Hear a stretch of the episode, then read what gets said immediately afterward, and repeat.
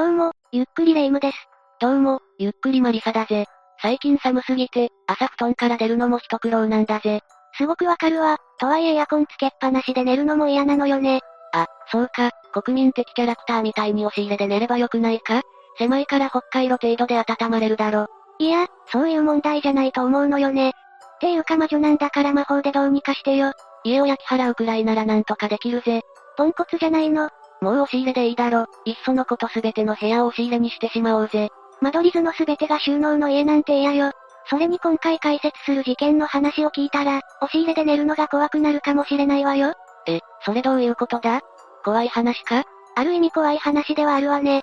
簡単に説明すると、男性が押し入れに4年間監禁されていたって話よ。い、一体どういうことなんだ？ちょっと怖いけど詳しく解説してほしいんだぜ。わかったわ。それじゃあ今回は、近江八幡監禁事件について紹介するわ。それでは、ゆっくりしていってね。この事件の始まりは、萩原新一という無職の男性による119番通報だったわ。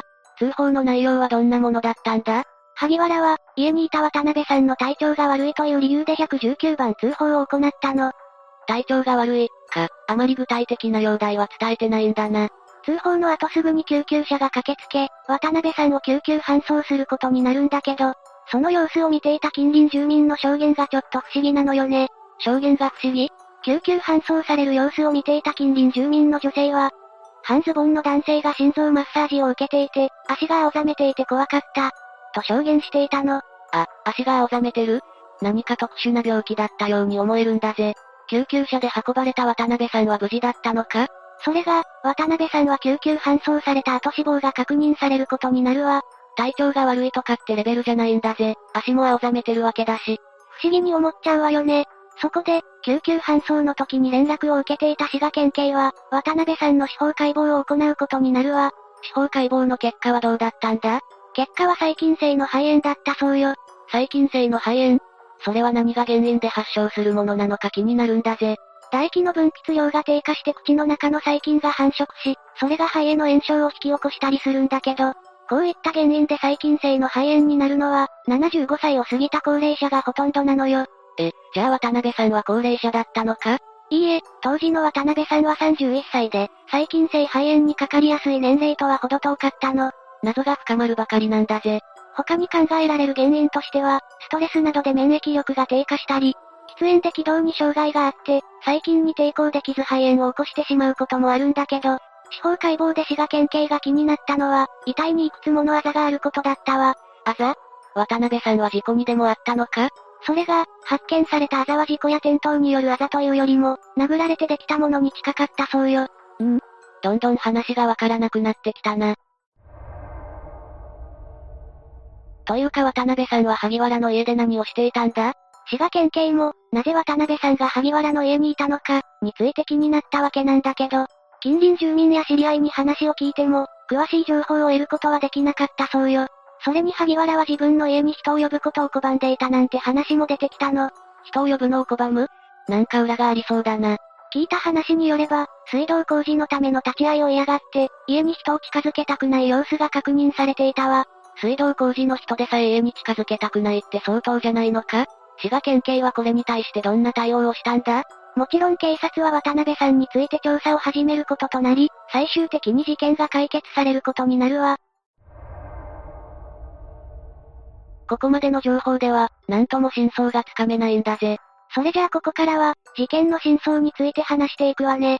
ちなみにだけど衝撃的な事実が判明しているから、覚悟した方がいいわよ。ちょ、あまり怖がらせないでほしいんだぜ。本事件の被害者である渡辺さんは、SNS を通じてとあるグループと知り合うことになるわ。グループ？ってことは、この事件は萩原以外にも関係している人間がいるってことか？そういうことよ。グループには萩原の他に、いつぼ翔、宮崎ゆか、飯星明日香、亀井の律具がいたわ。ちなみに宮崎ゆかといつぼ翔は当時交際しており、飯星明日香はいつぼの元交際相手だったそうよ。複雑な人間関係だな。このグループは上下関係などはない友人同士の集まりだったそうなんだけど、なぜか渡辺さんだけはいつぼの下に置かれてしまい、謎の上下関係が生まれることになるの？本当に謎だな。ちなみに上下関係が生まれた結果、渡辺さんはどんな扱いをされてしまうんだ？渡辺さんは上下関係が生まれてしまった結果、運転などの使い走りをさせられるようになったわ。友人同士の集まりだったんじゃないのか。SNS でこのグループに入ったとのことだが、どういう経緯があったんだ？渡辺さんはいつぼと同じムエタイジムに通っていて、そこから SNS を使ってグループとの付き合いが生まれたわ。その結果として、いつぼにパシリとして使われることになってしまうんだけどね。はじめは友好的な関係にあったんだな。思ったんだが、ムエタイジムに通っていたなら、渡辺さんは何かしらの抵抗ができたんじゃないのか？逆にムエタイジムに通っていたことがあだとなってしまっているのよ。ムエタイジムに通っていたことがあだに？どういうことなんだ？ジムに通っていた渡辺さんは打たれ強かったため、いつぼたちから凄まじい暴行を受けることになるの。ぐ、具体的にどんなものだったんだ？手を後ろに組まされた状態で、全身をひたすら殴られるというものよ。出血してもね。さらに暴行を受けた渡辺さんには、押すしか言うな、押すだけ言い続けろ。といった命令も下されていたわ。海外の映画でそんな刑務所のシーンがあったような。映画の話だったらどれだけ良かったことかしらね。また、渡辺さんたちの関係には、金銭的なトラブルもあったわ。お金の貸し借りってことか？そんな感じね。そして、お金の貸し借り問題が激化してしまったため、グループの5人は、2016年の8月12日にとんでもないことを起こしてしまうの。すでにとんでもないことは起こっているんだけどな。それが火にならないくらいすごいことなのよ。というのも、渡辺さんはグループが堺区で共同生活するために使っていた飯星の自宅に連れて行かれ、リンチをされた上に、監禁されることになるわ。か、監禁、そこまでするのか。監禁に至るまでの正確な理由は、グループの全員が黙秘しているため詳しくわかっていないのよね。また、組織的な命令が裏にあったなんて話も出てるんだけど、結果的にはグループ全員の意思によるものだと確定することになるわ。というと、リンチや監禁以外にも何かしてたってことか？これは監禁前からも行われていたものなんだけど、木刀で体中を殴られたり、縄を鞭のようにして体に打ち込まれたり、さらにはいつぼの趣味であったエアガンを至近距離で発射していたこともあったわ。エアガン愛好家に謝ってほしい使い方なんだぜ。ちなみにこれはまだ一部よ。え？暴行は直接的なもの以外に、カーテンが締め切られた住宅で、食事を与えられることもなく、排泄物などの異物を無理やり食べさせられたり、監禁中は服を着ることも許されず、全裸におむつを履かされた。人間の生活とは言えない環境を強いられていたわ。人間扱いされてなかったんだな。そんな扱いを渡辺さんは1年以上続けることになるわ。そんな暮らしをしてたら病気になってしまうんだぜ。あ、そっか、渡辺さんが体調を崩して死亡した理由って。そういうこと、と、言いたいところなんだけどね。おそらくこの時点でも、肺炎の兆しはあったと思うんだけど、この後のイツボたちの行動が、渡辺さんにとどめを刺すことになるわ。これ以上何があるって言うんだ。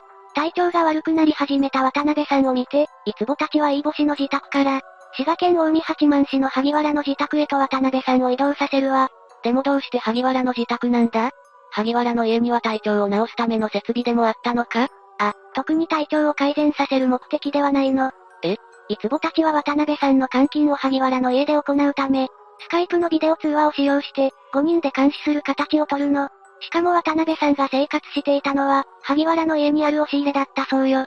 押し入れで大人が生活するのは辛いなんてレベルじゃないんだぜ。その結果、渡辺さんはどんどん具合が悪くなってしまい、死因ともなっている細菌性肺炎になってしまうの。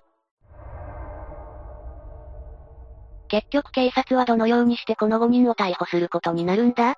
それが、どういった流れで逮捕することになったのかまでは明らかになってないんだけど、警察が捜査を進めていくうちに、グループの全員に容疑が固まっていくことになるわ。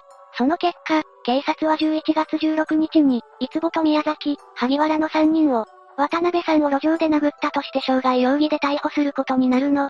それと萩原を蹴ったということで、亀井が暴行容疑で逮捕されているわね。亀井の逮捕理由については置いておいて、他3人は傷害容疑だけで逮捕なのか？それにイボシは逮捕されてないのか？当初渡辺さんを監禁していた場所はイボシの家だったよな？あ、そうそう、イボシについてなんだけどね。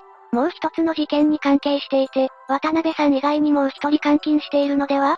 という推測がされていたのよ。も、もう一人。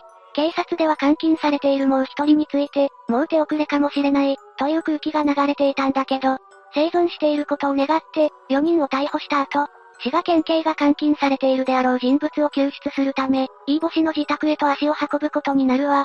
それで実際に監禁されていたのか？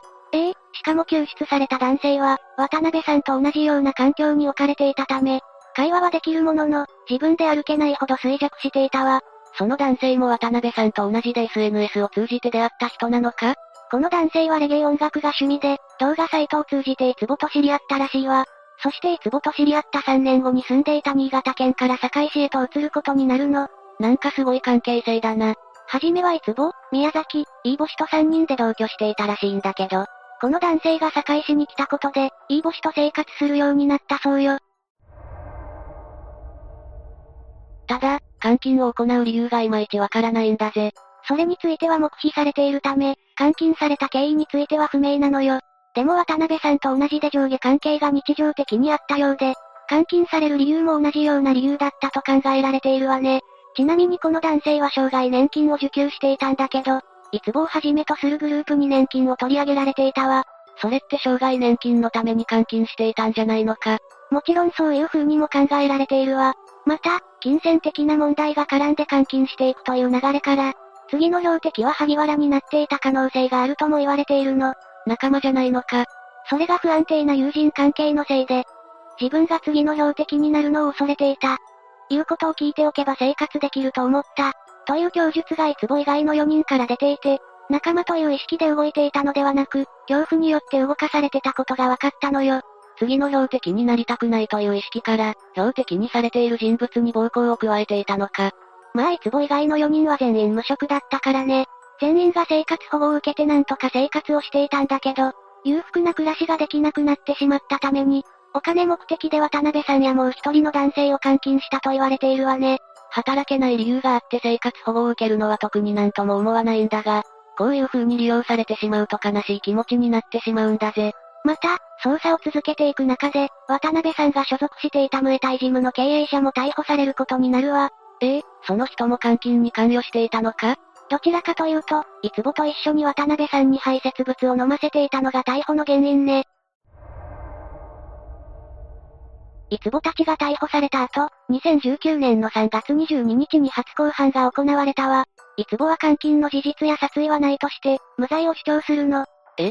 無罪を主張ってさすがに無理があるだろ。しかも、他の4人が暴行を加えたことが渡辺さんたちが衰弱した原因だと説明しているの。そんな主張まかり通るわけがないと思うんだぜ。その通りね。そんな主張は通ることなく、裁判長は検察の求刑通りに懲役30年の判決を言い渡しているわ。それでも懲役30年なんだな。いい星については懲役11年で、宮崎と萩原には懲役16年、亀井には懲役13年が下されているわね。いつぼ以外については殺意を否認したり、犯行を大筋認めたりとなすりつけ合いのようなことが起こっていたわ。ジムの経営者はどうなったんだ？ジムの経営者については犯人の一人として逮捕された後処分保留で保釈されることになるんだけど、だけど、自殺しているわ。え？自殺を行ったのは保釈された翌日だったようで、大阪府内にある自宅で首を吊っていたのを発見されているわ。自殺の理由とかは分かっているのか？取り調べのストレスに耐えられなかったため、と言われているわね。こう言ったら悪いが、ちょっと自分勝手だよな。その他については黙秘されていることもあって、詳しい情報は得られなかったわ。ただはっきりと分かっているのは、いつぼが恐怖を武器にして渡辺さんたちを苦しめていたってことね。今回の解説はどうだったかしら？はじめはいい関係を築いていたはずなのに、結果として死人が出てしまうなんて辛い話なんだぜ。人間お金が絡んでくると表変してしまうことがあるからね。それでマリサ、今日から押し入れで暮らしてみる？あ、いや、やっぱり普通に部屋で暮らすのが一番かなと思ったんだぜ。ほらでも、それが普通じゃない人たちも世の中にいるわけだし、一種の勉強として押し入れ生活してみるのもいいと思うわ。そ、それを言われてしまうと拒否できなくなってしまうんだぜ。さすがにちゃんとしたご飯は食べさせてあげるから安心してね。というわけで今回は、大見八幡監禁事件について紹介したわ。それでは、次回もゆっくりしていってね。